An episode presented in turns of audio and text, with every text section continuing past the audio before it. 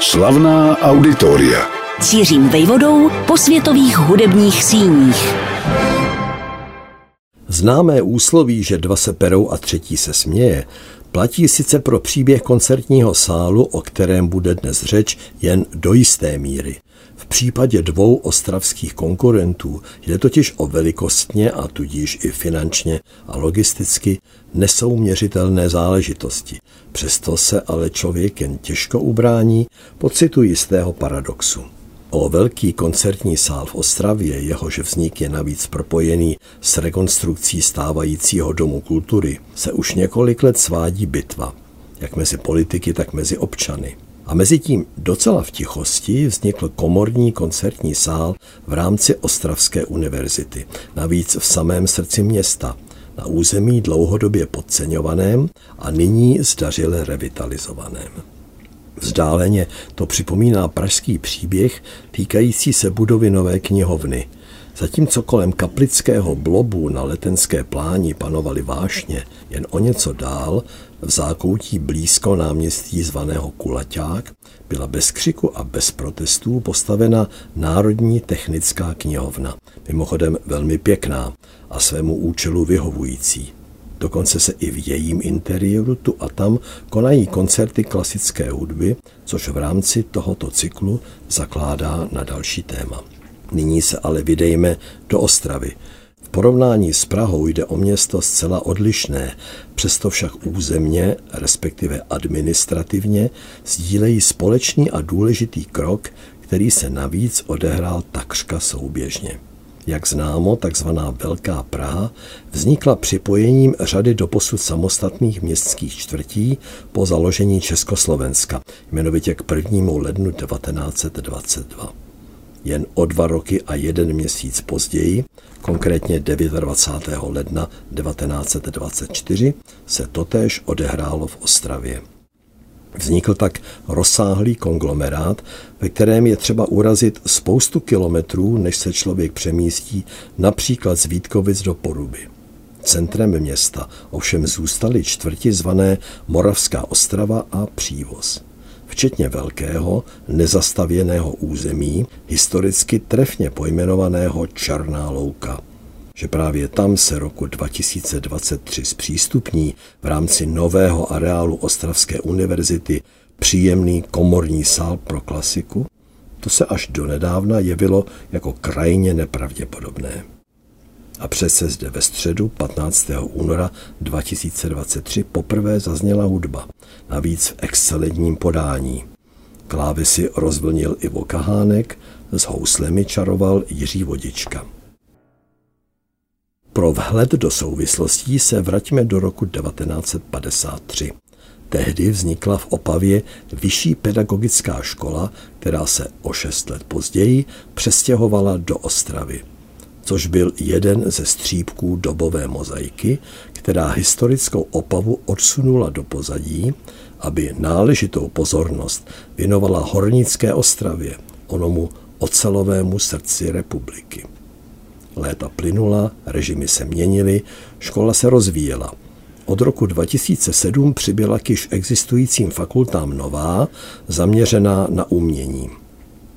Až přišel rok 2012, kdy se začalo jednat o sloučení s ostravským pedagogickým gigantem, Vysokou školou báňsko-technologickou existující zde od konce druhé světové války jako další z důkazů ostravské dominance. Jednalo se tři roky, ale z plánů nakonec nezbylo nic a tak se vedení města odhodlalo ke dvěma zásadním krokům, dvěma opatřením. Jedno bylo systémové. Vzniká Ostravská univerzita, druhé vysokoškolské učiliště ve městě. O šesti fakultách, ve kterých dnes prý působí přes 800 interních i externích pedagogů a kam dochází či dojíždí 8,5 tisíce studentů. Druhý krok se vlastně týkal územního rozvoje, vždyť jen pár kroků za divadlem Antonína Dvořáka v srdci Ostravy se rozkládá rozsáhlé, ale donedávna neuspořádané, doslova neučesané území zeleně, od roku 1960 známé jako výstaviště Černá louka. Budova určená výstavám či veletrhům zabírá ovšem jen část prostoru, Dlouho jako by se nevědělo, co s černou loukou udělat. Vylepšit ji pro oddych a relaxaci, nebo ji zastavět tak, jak by se to líbilo developerům? Nakonec se narodil kompromis. Značný kus zeleně zůstal, ale docela svižně se tu postavili kousek od řeky Ostravice dvě budovy, patřící Ostravské univerzitě. Pozemek zdarma věnoval Ostravský magistrát. Jedna z fakult je zaměřena na výuku v oblasti sportu, druhá na hudbu a na design. Liší se od sebe nejen diametrálně jiným účelem, ale i vzhledem. Budova umělecké fakulty, která nás zajímá víc, je dílem kopřivnického ateliéru, který po studiích v Brně založil architekt Kamil Mrva, ročník 1974, autor různorodých objektů v Moravskosleském kraji, muž s citem pro moderní tvarosloví, které se ale snaží vsadit do okolního prostředí.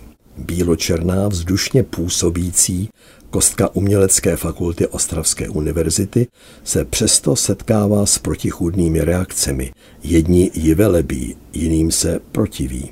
Důležité však je, jak se v ní pracuje vyučujícím, mezi něž patří uznávané pojmy, například katedru klavírní hry, přislíbil externě posílit i legendární Ivan Klánský.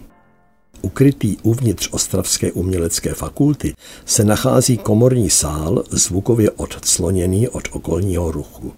Zatímco na chodbách neustává čilý pohyb studentů i pedagogů, sál určený k provozování komorní hudby tvoří jakousi budovu v budově. Alespoň jej tak nazývá vedení školy, které si dalo chváli hodně záležet nejen na výběru architekta, ale také týmu zaměřeného na akustiku. Práce byly totiž svěřeny respektované pražské firmě Aveton, která se v samotném hlavním městě zasloužila poslední dobou například o proměnu vnitřních prostor Pražské konzervatoře. Má ale na kontě i objemnější akustické projekty, spojené například se vznikajícím velkým koncertním sálem v Brně. Tady v budově Umělecké fakulty Ostravské univerzity se odborníci z Avetonu nezaměřili jen na samotný sál. Důsledně se snažili zvukově izolovat také zkušebny či učebny, aby se studenti různých nástrojových oborů vzájemně nevyrušovali. Koncertní sál, barevně laděný do příjemné kombinace, ani neprovokující, ani neuspávající, pojme bezmála 250 diváků, včetně handicapovaných osob, kterým je usnadněn přístup. Hlediště je výrazně skosené, takže by se z každého sedadla mělo dobře vidět. Především je ale nosná konstrukce sálu důsledně oddělená od té, která drží pohromadě celou budovu. Také zdi jsou opatřeny izolujícími vrstvami. Smyslem je naprostá eliminace vibrací či hluků a šumů, které nesmí pronikat dovnitř. Sluší se zmínit, že kromě koncertního sálu či zkušeben a tříd se v budově našlo místo také pro operní studio a nebo pro muzikoterapeutickou laboratoř. Zdá se tedy, že na své si tady přijdou rovněž adeptky či adepti operního zpěvu, které vyučují významné lokální osobnosti. Vedoucí katedry solového zpěvu byla jmenována zkušená sopranistka Eva Dřízgová Jurušová. V týmu najdeme i její mladší kolegyni Veroniku Rovnou Holbovou. Dějiny opery a divadla přednáší ředitel Národního divadla Moravskosleského a režisér Jiří Nekvasil. Každému, kdo se vypraví do komorního sálu Ostravské univerzity, doporučuji přijít v předstihu a vstřebat jak atmosféru samotné budovy, tak jejího okolí, bezprostředního i vzdálenějšího. Vždyť tudy prošly dějiny města, ve kterém dnes, co by třetím největším v republice, žije asi čtvrt milionu obyvatel. Po listopadu 1989 se řada dolů i továren zavřela bylo nutno se zaměřit na jiný typ rozvoje, aby obyvatelé, především mladí, z města houfně neprchali. A tak se někdejší území vytěžených halt, pro které si Černá louka vysloužila přezdívku Ostravské Alpy, mění v příjemné místo k vycházkám ke studiu. Park ozvláštňují solitéry jako rovninské bludné kameny, připomínající dobu ledovou, nebo secesní vila Tereza někdejšího uhlobarona. Podél Ostravice se dá dojít až k oblasti přezdívané Kodaň, kde po večerech tepe studentský život. A nebo zůstat přímo zde, mezi dvěma novými budovami Ostravské univerzity, kde vzniklo zákoutí pod čirým nebem, vhodné možná i pro letní koncerty. Lépe však zní klasická hudba pod střechou, v prostoru zvaném Budova v budově. V komorním sále, kterým se při zahajovacím večeru 15. února 2023 rozezněl také zpěv Jany Šrejma Kačírkové. Slavná auditoria.